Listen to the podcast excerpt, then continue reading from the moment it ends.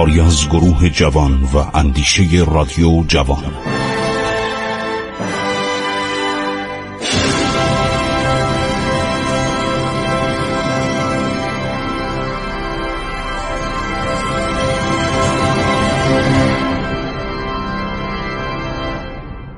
بسم الله الرحمن الرحیم. به نام خداوند بخشاینده مهربان.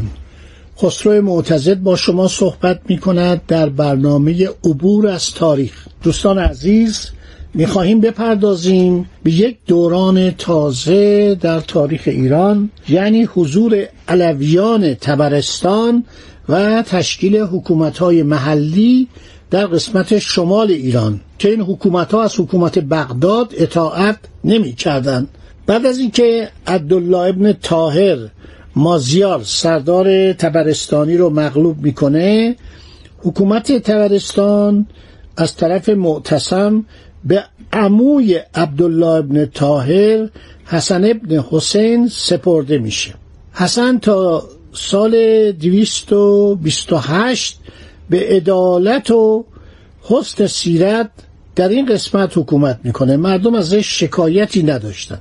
پس از حسن تبرستان به تاهر ابن عبدالله ابن تاهر و برادر او محمد ابن عبدالله تاهر سپرده میشه. بعد زمانی سلیمان که برادر همون محمد ابن تاهر بوده و زمانی مردی به نام جابر ابن هارون میان و حاکم قسمت های از تبرستان میشن.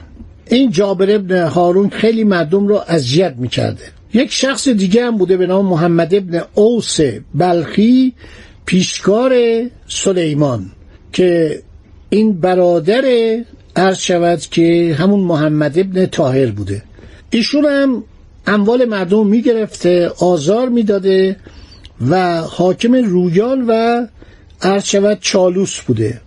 این حکامی که می اومدن هر سال چند بار از مردم مالیات می گرفتن مردم اذیت می کردن و مردم خیلی خسته بودن و به جان آمده بودن. هیچ کاری نمی‌تونستن بکنن. یکی از سادات مقیم رویان از اولاد زید ابن امام حسن مشتبا علیه السلام. بود. ایشونو میان باش صحبت می‌کنن. میگن ما چون علویان رو دوست داریم می‌خوایم با شما بیعت بکنیم. تفصیل این رو در کتاب همون تاریخ عرض شود که رویان و تبرستان زهیر مرعشی باید بخوانید. این کتاب شنیدم اخیرا دوباره تجدید چاپ شده با ویراستاری جدید. تبرستان و رویان و مازندران این تمام جزئیات این خاندان علوی در این هستش. این سید علوی قبول نمی‌کنه. میگه من یک شوهر خواهری دارم در شهر ری اقامت داره نام او حسن ابن زیده. برید با او بیعت کنید.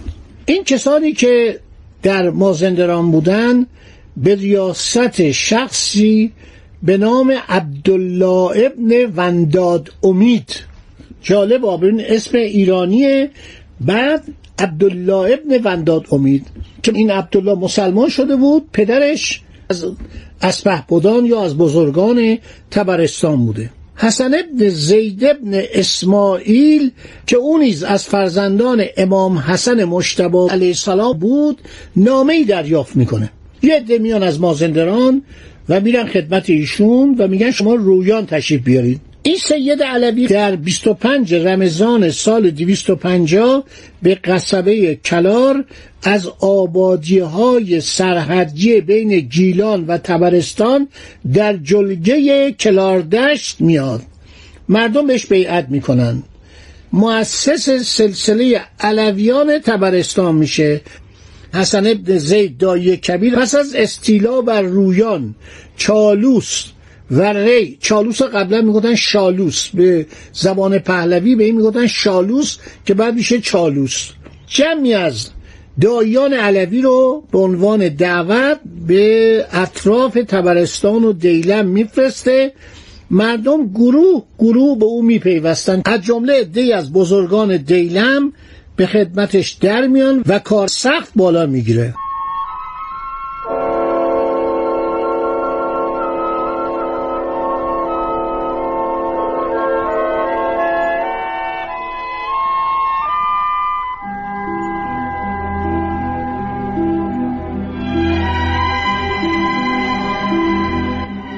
خدمتتون در برنامه گذشته گفتم که عدهای از اسپهبدان و پهلوانان قدیم ایران در مازندران به صورت فودالی زندگی می‌کردند در قلاع خودشون. قارن ابن شهریار یا کرن پسر شهریار در حدود سال 240 قبول اسلام کرده بود و خراج می‌داد به تاهریان این در قسمت شرقی مازندران حکومت می‌کرد.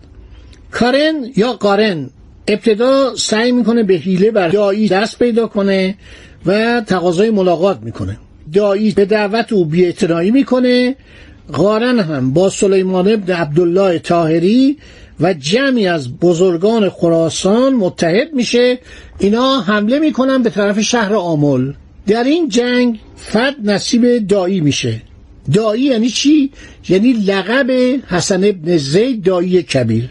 از پهبد دیگری به نام پادوسپان از دایی طرفداری می‌کنه از اون اسپهبدان ایران و اینها سپاهیان سلیمان و قارن رو می‌کشن. یه جنگ محلیه. قارن به رویان و سلیمان به گرگان فرار می‌کنن. امیر خراسان محمد ابن تاهر لشکر دیگری به یاری عموی خودش میفرسته. اما این دفعه هم دایی یعنی دعوت کننده. پیروز میشه تاهریان شکسته به خراسان برمیگردن غارن هم به پناه دایی میاد. دایی از رمضان 250 تا زیحجه 253 این کتاب های مازندران و این سادات خیلی مهمه. برنهارد درن اینا رو برداشته در روسیه. عرض شود که همه رو بررسی کرده ویراستاری کرده ترجمه کرده. متاسفانه ما اینا رو از روسیه به دست آوردیم.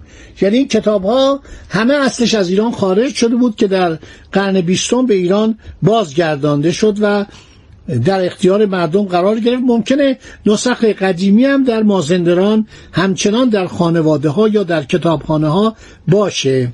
دایی مدت سه سال از رمضان 250 تا زیحجه 253 تمام تبرستان و دیلم و ریو به تصرف در میاره یعنی به ایران مرکزی می‌رسه. بعدم مردمانش بسیار بودند تمام عمال و پیروان بنی عباس از ایران فرار می‌کنن علویان بر اثر این اشتهاری که این پیدا کرده بود و پیروزیهاش از حجاز و شام و عراق به تبرستان میان. این سادات علوی در اون نواحی همیشه تحت آزار و تعقیب بودند. و اینها رو شنود می‌کردن. یعنی شنود نه اینکه دستگاه شنود باشه. در خانه اینها گماشتگانی بودن کنیزانی بودن مواظبت می‌کردن که اینا با کسی رفت آمد نکنن چون مردم به اینا علاقه داشتن. می‌گفتن اینا اولاد پیامبرن. بنابراین اینها نگران بودن و سعی می‌کردن که اینها رو یا مسموم کنن به شهادت برسونن یا تحت محاصره قرار بدن مواظب اینا باشن. معاشرتاشون رو خیلی هرچود دقت می‌کردن. این قارن یک بار دیگه آسی میشه و دایی به دفع او قیام می‌کنه. در سال 254 تصمیم می‌گیره که گرگان و خراسان رو به تسخیر در بیاره. خلیفه عباسی دو نفر از سرداران خودشو با سپاهی گران به تبرستان میفرسته. سپاهیان میان ری و قزوین و ساری و آمل رو می‌گیرن. دایی چون عده کافی نداشته میرن به طرف چالوس. ولی اینا نمی‌تونست از این ارتفاعات رد بشن. از همین ارتفاعات که الان جاده حراز و جاده چالوس هست اینا گذرگاه نبود اینا راهی نبود. اینا راه های فقط برای عبور چارپایان بود. یعنی نمی‌شد رد شد. در کار حتی گاری نمی‌شد از جا رد بشه. کالسکه درشکه هیچی. با اسب باید رد شد یا به صورت پیاده باید عبور کرد. سپاهیان خلیفه نمی‌تونن رد بشن. در 22 رمضان 255 پنج سال بعد از قیام اول این سادات علوی برمیگردن به آمل.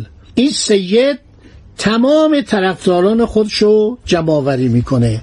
یعنی این سید حسن ابن زید دایی کبیر چون ما یه دایی صغیر هم داریم. ایشون میاد تمام طرفداراشو جمع می‌کنه و میرن طرف گرگان. گرگان یا جرجان یا استراباد. بعدا میگن استراباد. در سال 259 هجری یک رقیب نیرومندی پیدا می‌کنه. یعقوب صفاری که سلسله تاهریان رو برمیاندازه. خواهیم گفت در برنامه بعدی. بر خراسان تسلط پیدا می‌کنه.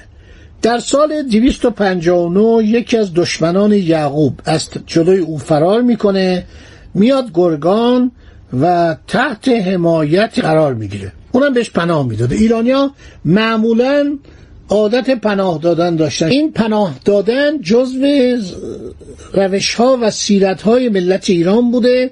یعقوب در بهار 260 وارد گرگان شد. دایی کبیر که تاب مقامت در برابر او نداشت از جلوی او عقب نشینی کرد به خاک دیلم رفت. یعقوبم گرفتار بود. یک عمالی حکامی در تبرستان به جا گذاشت راه خراسان پیش گرفت.